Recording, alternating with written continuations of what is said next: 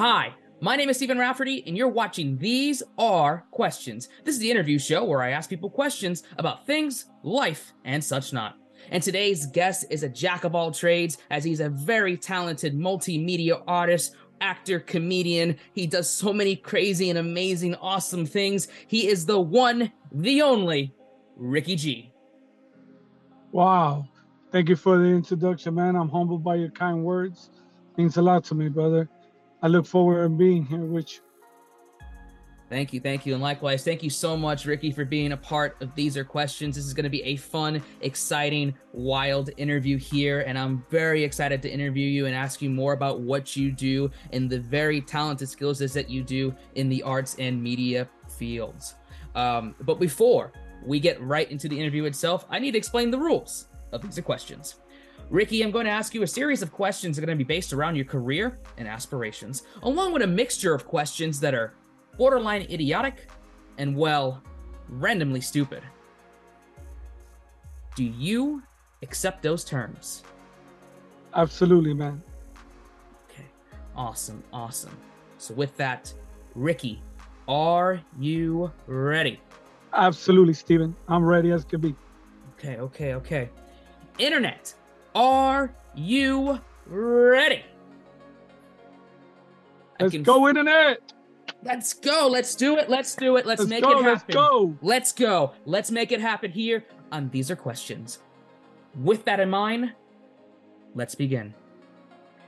So, Ricky, as mentioned in the introduction, it is a great pleasure to interview you here on These Are Questions. Um, you know, me and you are very similar in the sense that we are our own jack of all trades, specifically with the many trades that we both specifically do. But in your case, as mentioned in the intro, you are a talented actor, you're a model, you're a comedian, a stuntman, a dancer, an entertainer, and obviously, you are an extremely talented artist. My question is when did you decide to pursue all these different fields? Well, Stephen, uh, I'll be frank with you, man. It all started by noticing I had the ability to create and make people laugh at a young age. Um, I didn't understand the frustration my teachers had with me, but it was mainly because I was that child that I was too busy trying to make people laugh that I was being disruptive in the class. I understand it now being older why they were so frustrated with me. But at that time, I just thought they were picking on me. But um, to be honest, I started in the in the field of acting at 11 years old. Uh, my brother was a Spanish singer, and he would take me everywhere where he performed. He was much older than me, obviously. I was about seven years old, eight years old when I started hitting stages with him, just dancing in the background, and I was that kid one day in one of the performances, I was 11 years old, and we were backstage, and a lady came up to me and asked me if I would be willing to do a commercial. My first commercial was a Kool Aid commercial, 11 years old, and um, my career started from there. I always had passion for drawing, but everybody at that time would tell me that, that I wouldn't amount to nothing as far as drawing and, and stuff. So as my career evolved and I got older, um, with the dancing and with the comedy and with the acting, um, I started doodling more and I ran into a certain person um, that was tattooing. And I saw ink on his body all all over his body. And I was like, wow, I was fascinated. And I started looking into it, being curious as I am. I started looking into it. At the young age of 16, I started taking this certain individual drawings of mine and showing them my talent where he took me under his wing he said, Don't worry about anybody telling you that art doesn't pay. Let me show you a, a way you can start your career. And he, he began apprenticing me in the skill of tattooing. Little did I know I was gonna, at that time, a lot of the stuff was controversial. Like if you had a tattoo, it was either a prisoner or a person in the military or some some random guy. It wasn't as big as it is today, so it was more of a ta- taboo than a tattoo. But I was wondering how I was gonna get paid and how I can make this in a career because I really loved how to create art. So this was just another form of canvas for me. Where he took me under his wing, made me his apprentice. in two years, I was able to bring the introduce the tattoos with the celebrities that I met on set, on music videos, on commercials. Little by little, started showing stuff on on TV. You would see football players, basketball players, baseball players, and it became a big trend where nowadays is very much accepted and so forth. So I was able to do and create my art through that platform. And that was good for me for about 30 years. And I did a little bit of both. I did the stuntman, I did the acting, but my main profession was always art. I was a tattoo artist till I got rheumatoid arthritis. Um, about seven years ago, I got rheumatoid arthritis, and it enabled me to go to tattooing. So I had to retire early, and I just stayed with the acting. I fell back on the acting. I fell back on on other little creative things, but I still had the need to draw. So a friend of mine that's a famous painter, he told me, "Why don't you do art?" And I never thought of it before, but then I started doing paintings, and it started taking off, and here I am. Uh, I'm blessed to even have an interview with you. Oh, thank you. Well, I appreciate I appreciate the kind words and, and that sentiment there. Um, and thank you for providing more information about your story. It's a very unique story of kind of twists and turns of where you've been in different perspectives of your field. I'm sorry that you had to cut your tattooing career on, on short notice. Um, you know, with rheumatoid arthritis, that is a debilitating and very tough illness to battle with. And I know plenty of individuals that are going through that. And, um, you know, it is not easy. That is a very painful, quote unquote, illness to deal. Um, and, but on one silver lining, at least you still are able to do your art in more of a different stance and a different style, which kind of leads to my next question. You know, I, and I've had a chance to see your artworks. That's how we met. We met we met at uh, the uh, Fort Lauderdale Art Walk, and um, I got to see some of your different art pieces, and I got to take photos of you. That's how we formally met. Um, I would love to ask, you know. So, mm-hmm, mm-hmm, absolutely, absolutely. I would love to ask, you know, what are some of your favorite styles of art you love to work with? I love to work with abstract because I love color. And I also like to work with modern graffiti art, um, not political in a sense, but that it tells a story. Mm-hmm. So the colors represent the energy of the story, and the street art represents the story. So you put it all together, and it makes people that that look at it relatable to a certain situation in their lives. It might not be the same situation I'm going through, but something similar and how they handle and how they cope. So it's another way of me making another person smile and in, and inspire through my art. So basically, just abstract and street art are are mainly uh, my mixed mediums. Mm-hmm. Very cool, very cool. And I love abstract art. I'm not a super, super artist, but when I do get to do some pieces, I love doing abstract work. Um, I also do respect a lot of street art uh, and and that subculture with it. Um, some say it may be it's kind of like tattooing in a sense where there's kind of a tabooness from past iterations and past versions, but you know it's becoming more and more accepting in, in modern cultures now. So I think that medium is getting displayed a lot better, and I think you're one of the forerunners of showcasing that not just abstract art, but also that street art kind of urban vibe as well. Absolutely, I appreciate the kind words, man, and that's what I'm focused on mainly right now. Mm-hmm. Um, is putting out um that tattoo work on my canvases, but mix it with a little abstract so that people can really feel the energy and what I'm trying to get across. And when they look at my piece, they can be inspired by it and they can see the story behind it. You know, some of it has pain, some of it have happiness, but it all takes you on a journey. And mainly my my pieces are my journey. But there's so many people that are re, that can relate to my journey in their own way. And when they look at my pieces, that's where it becomes a good fit for them and in their household. Mm-hmm. Definitely, definitely. That's the best feeling when someone can relate and resonate to what you're conveying on that canvas there. Um, there's no greater feeling than that. Absolutely. Absolutely. Um, and you know, like I said, I'm learning more but more about you and I'm learning all the different trades that you have. But one sparked my eye was the stuntman, and I have a specific stuntman question to ask you. Um, what was one of the craziest stunts you've ever done career wise so far? I was on the set of Ant Man in in Atlanta, Georgia, in Pinewood Studios, Okay. and uh, they have got me. Um, it's a deleted scene because they didn't use it. I was uh, a Panamanian soldiers in the 1980s, and I was up in a tower. So um, I wasn't very um, at the time. I wasn't very uh, prepared for the stunt I was gonna do because I've only done it a few times, and that was being blown off a tower. so I was about five stories high, and you get blown off the tower. Now you're landing on a bag, but what people don't understand, they think, oh no, you're landing on a on a bag, a big cushion, and stuff. But it's how you land, because if you land straight up, you'll tear from your femur on up, because you got that bag is really like full of air.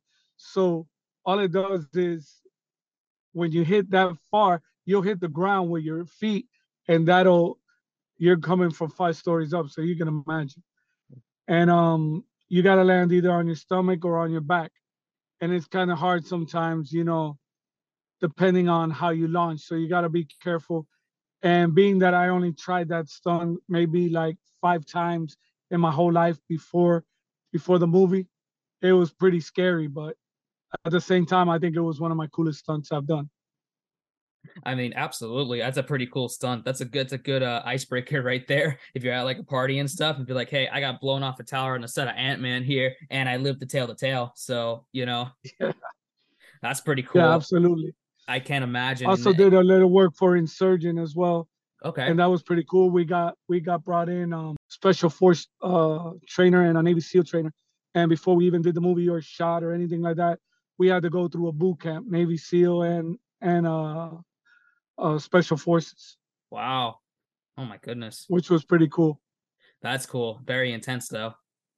Yeah. Yeah, very intense. And, you know, I, I didn't know how much went into a film at that point, you know, working a, a big film like that as a stuntman, how you have to be perfect on clearing the rooms, walking, uh, your motion, your choreography.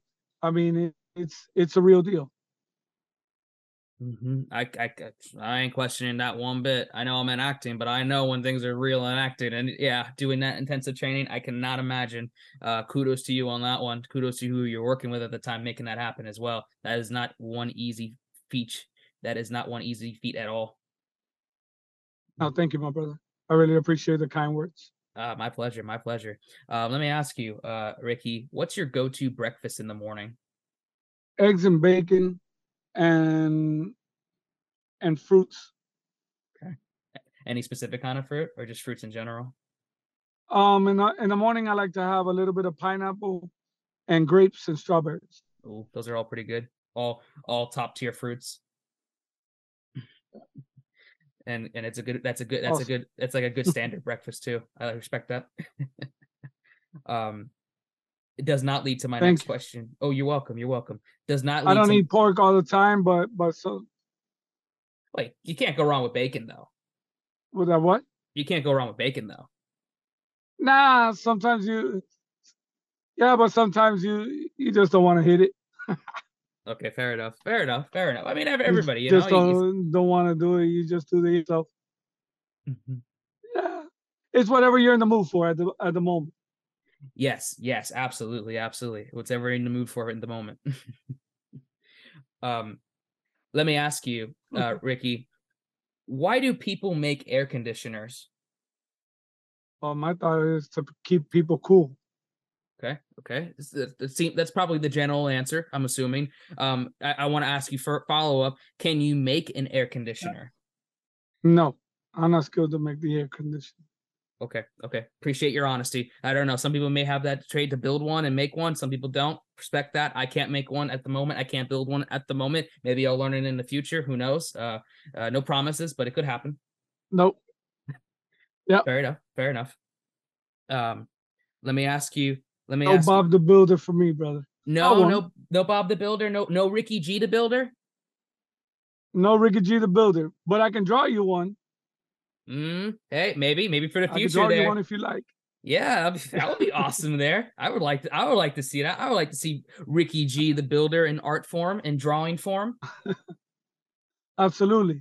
Let's do it. Let's do it. Can't wait. I can't wait. I can't wait. Can't wait there. I'm gonna write it down now so we don't forget because now that's happening. You said it. It's canon now on the show. Absolutely. Mm-hmm. Mm-hmm. Mm-hmm. Awesome. Awesome. I want you for my next question to pick one. I want you to pick one. World Series, World Cup, World Strongest Man. World Series for me. Awesome. You're a baseball fan? Played baseball. I wasn't too much of watching it, but I am a baseball fan. Okay. Okay. Cool. Cool. I used to play baseball I too. played as a kid a lot. Yeah. Same here. Same here. That's awesome. Mm-hmm, mm-hmm. I play. I played my little league, and I played my my you know kid baseball league. You know, wasn't good at it, but I played it. Yeah, yeah, me too. Mm-hmm. I played outfield because the infield, I was scared of the ball when I was little. Uh, s- I saw here. that I- ball zipping to me. They put me in shortstop. I saw that ball zipping to me. All of a sudden, it hit a little orange uh, piece on the ground, and it came up and hit me on my throat. And that was good enough. It shook me. Oh my It goodness! Oh my me. It's goodness. a it's a funny story. It was kind of funny. That's that's pretty. That's But, that's, pretty, um, that's pretty funny. I remember uh, we were, I was a kid and uh, we were doing a double header for a championship. You had to win two out of three games, and we were tied both two and two, and it was the last game, last inning. It was already dark. It was at Wild Park, um, there in Hialeah, and um, I heard the bat. I was playing left field, and I heard the bat sound off like it hit something, but it sounded like a ground ball. So uh, uh, like a um, like a fly ball. I was looking up in the sky, but the lights had me blinded because the lights had turned on, and the ball rolled under my feet all the way to the fence, and the people came in on a on a on a in the park home run. The whole team was mad at me because you know I I kind of goofed it. So when we got our awards at the end of the year, they grabbed my bat and they bent it on the oh. on the trophy on purpose because I messed up the the championship run. Oish. Oh no. Yeah. Mm. It's funny. It was funny at that time. As as, as harsh as it sounds, it was fun. Oh, I, yeah, that's like that's some that's some tough humor right there. Oof. I felt that. I felt that. Oh. But at least you made it to tell the tale on that one too.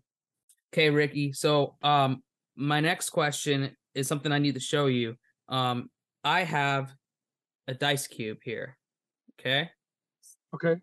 And all I'm asking you is just there's one to six. Pick a number to see where this dice cube is going to land on. Where do you think it's going to land on? Uh, the three, Three? Okay. All right. three. I'm going to write it down, but I want you to remember that number because it's going to play a bigger role at the end of These Are Questions Season 5. Okay. Where, where is it going to land? I don't know. Somewhere. On the three. Hopefully on a three. or maybe not. I don't know. Who knows Maybe what this not. Maybe that's Maybe it's be- snake eyes. Mm, I can't confirm or deny that. So you're just gonna have to wait in tune, just like everyone that's watching and listening to our episodes to the end of season five to see what this cube will mean to everyone. Awesome. Mm-hmm, mm-hmm, mm-hmm. So, you know, as we're both professional actors and we've done acting work, um, as an actor, which do you prefer, uh, comedic or dramatic roles? And to follow up, do you believe that doing comedy is way harder than doing dramas? It depends on the comedy that you're doing. Okay. um, any film that you're not really improving, that you're mostly going off a script, is pretty difficult because you got to make the person feel the emotion of that character. And the words play a big part of it. The way the words are described in your script are the emotions that you got to make those people feel. So I would say it's all the same. It all depends if it's improv or if you actually have like a script. Because the improv, it comes natural. You know, that's just you vibing off the other person, and between your energies, you become you you um you discover a certain chemistry about you guys, and you can let it flow more easily. Where the scripted parts, you really have to come with the energy that they want from that character, the vision that that producer, writer, uh, director was feeling out of the words that were said, whether it's a comedy or drama or fiction, whatever it is. You know, it all depends on your delivery. Makes sense. Makes sense. It, it, all depends on delivery and your timing of how you're connecting your lines together, whether it be in an improv sense or whether it be in a traditional, you know, sketch or or, or film sense or, or, or theater sense. It's it's how you deliver and how you present your timing. And, and and I definitely relate with the feeling of emotions because you have to feel how you're feeling in order to resonate your humor onto not just the audience there, but to your your stable mates, to your acting mates. You know, so you could have that chemistry. Absolutely. Mm-hmm. Absolutely. See when I do comedy skits for like IG or or uh, Facebook or TikTok and stuff like that, I plan them, but everything is improv. So basically, uh, anybody that I'm with doing these skits, I tell them this is the scenario. You're doing this, you're doing that, I'm doing this, action. And that's it. And you just go off of all of a sudden you became that character all of a sudden your words are going on their wordplay and so forth. And the more crazy you can get with it, the more funny it sounds, and you develop a good comedy sketch that people can relate to. Now, unscripted, uh, like TV series and stuff like that, some of that stuff is scripted. Even though the the better comedians, um, you know, A-lister actors and so forth, they tend to, even though they go by the script, they tend to put sometimes their own flavor to it and change up a little bit of the words and it sounds a little bit better than that was written there. But they have that privilege because they they're trusted on on that because of their experience. But like a fresh artist, you know, just coming up in the ranks and and trying to learn, you got to go by the script wise words wise words there. And i think it leads to what i was going to ask further and you kind of elaborate on that. You gave some some wise wisdom there. Um, the question i want to follow up with is what is a significant piece of advice you have received in your illustrious career so far? Pay attention to what you're doing and stop focusing on the roles of other people as soon as you start focusing on your own stuff, you'll realize how much you'll achieve. You'll be able to see the blessings that have been given to you. Stuff that if you're focused on somebody's life, you don't get to see the stuff of uh, that's happening around your life because you're too busy worried about somebody else's life. I was told that at a young age. I didn't really listen to it. It wasn't until I was probably like 22 years old that I started realizing, hey, wait a minute. This is what they meant when they were telling me stop focusing on other people's what they have, what they do, uh, what role they may have. That's not your role. That's not your. That's not your things. That's not your life. You got to focus on yours if you plan to get ahead. It doesn't mean that you're in a competition with anybody. You're the only one that you're in competition with is yourself, and you should be accepted of yourself, are your flaws, because nobody's perfect, and are your traits, because that's what's going to develop you and make you the person that you are eventually. And you will see your purpose and your journey. Where if you're focused on somebody else's, you're not going to f- see their your focus or your blessings or what really you can make happen. And you kind of lose opportunities. And the older you get, the less opportunities we get. So it's very important to learn that at a young age, which I had the pleasure of doing at 22.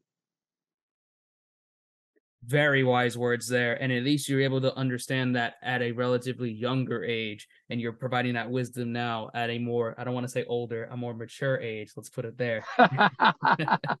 Thank you you're too kind. Um it definitely is very relatable there because a lot of people they wait to the last possible moments in time in life where they realize that kind of advice and it's like oh that makes sense now but oh my goodness I'm at an I'm at a different stage of life. I can't do the things I want to do because life, you know, mother time, mother nature, father time, whatever you want to call it, it's ticking. You know, you only have so much. See, I, I used to see it a lot. I used to tattoo a lot of celebrities. I went on tour with many uh, R&B groups and rappers in the 90s. And um, one thing I've learned when when I would sit and observe, because I'm a people watcher, um, I would sit and observe people. I'm tattooing this one girl, and you have one of these other girls that maybe was like an Instagram model, and she's sitting waiting on her tattoo. She's constantly on the phone looking at what the other models are doing and and stuff instead of focusing on her and and bringing her own genuineness because people can you can only fake things so long when when you're faking it to make it you can only fake it so long till somebody discover you. And then either you made it or you did it. The the only way that you will know if you make it is if you're focusing on yourself. And some of these girls i saw you know they be going through other girls pages and and stuff. And dudes dudes do it too but i'm just referring on my case what i've seen. And they lose out a lot of opportunity because my tattoo shop was a picture zone. You could have gone anywhere in my tattoo shop and it had some cool little layouts and and stuff where you could have took a picture and selfies and stuff like that and be posting that instead of looking at the girls uh Instagram and just sleeping on yourself. Mm-hmm, mm-hmm. Some if you're not looking ahead, you miss the opportunity that's right in front of you. Yep. Mm-hmm, mm-hmm, mm-hmm. and trust me, the doors are always knocking you just got to be vigilant enough to see it. Yes, absolutely, absolutely. It's easier said than done, but it's right there. It's right there. The door's right yeah. there. The internet is right here. so very cool. Absolutely, very, man. Absolutely, absolutely. And man, this has been uh, a, a, very fun interview, and I'm very happy to get to know you more and more. And I'm glad we met in person, and now we're doing here at These Are Questions. But we are wrapping up. We're finishing up this interview for These Are Questions season five. But before I wrap up, I just have one more question to ask you, Ricky, and that question is, who would be your three musketeers of life? You mean the three things that inspire me the most? You can interpret it like that it could be three important people of your life. It could be three significant things of your life. It's how you determine the three musketeers of life. I have two special people in my life, and I'm and we do refer ourselves as the three musketeers. Um, and it's it's mainly because it's a person. These people I've known them forever, and they and and they know me forever. You know, from childhood and so forth and they know my heart is, eh, how I'm driven. I know how they're driven, and so forth. And through the years, I've been blessed enough to have them, so they can they can shine a little light on me when I'm not doing things correctly, and and so forth. And I I do the same for them, and it's a no judgment zone the whole time. It's just hey, that's not working out. Pick up your stuff. Let's move on. And with these people and them with me, we became the Three Musketeers, where it has helped us overcome these obstacles that that we face every day, whether it's health, financial, anything. Hmm. Very cool, very cool. And I'm glad you have a support system that you find as close individuals and close friends and colleagues that support you when they're supporting you and call you out when you're doing things that you shouldn't necessarily be doing or need to get learning lessons there. Because a good friend my opinion is someone that does both. Supports you when you're doing good calls you out when you need to be accountable for your actions and make make make you a better person to have a better friendship between the two parties. Absolutely. Because a person should be able to be comfortable enough to tell you when hey that's not correct you know and and vice versa without it turning into an argument or without seeing a negative side of it. I'm a very positive person. So when somebody creates a problem in front of me, I try to see the good in the problem more than I try to see the negative because the negative is not going to solve it. You just got to sometimes understand that things that are out of your control, you can't do nothing about. So you got to move forward. So the things that you can control, grab onto them as hard as you can and make the most of them. Mm-hmm, mm-hmm.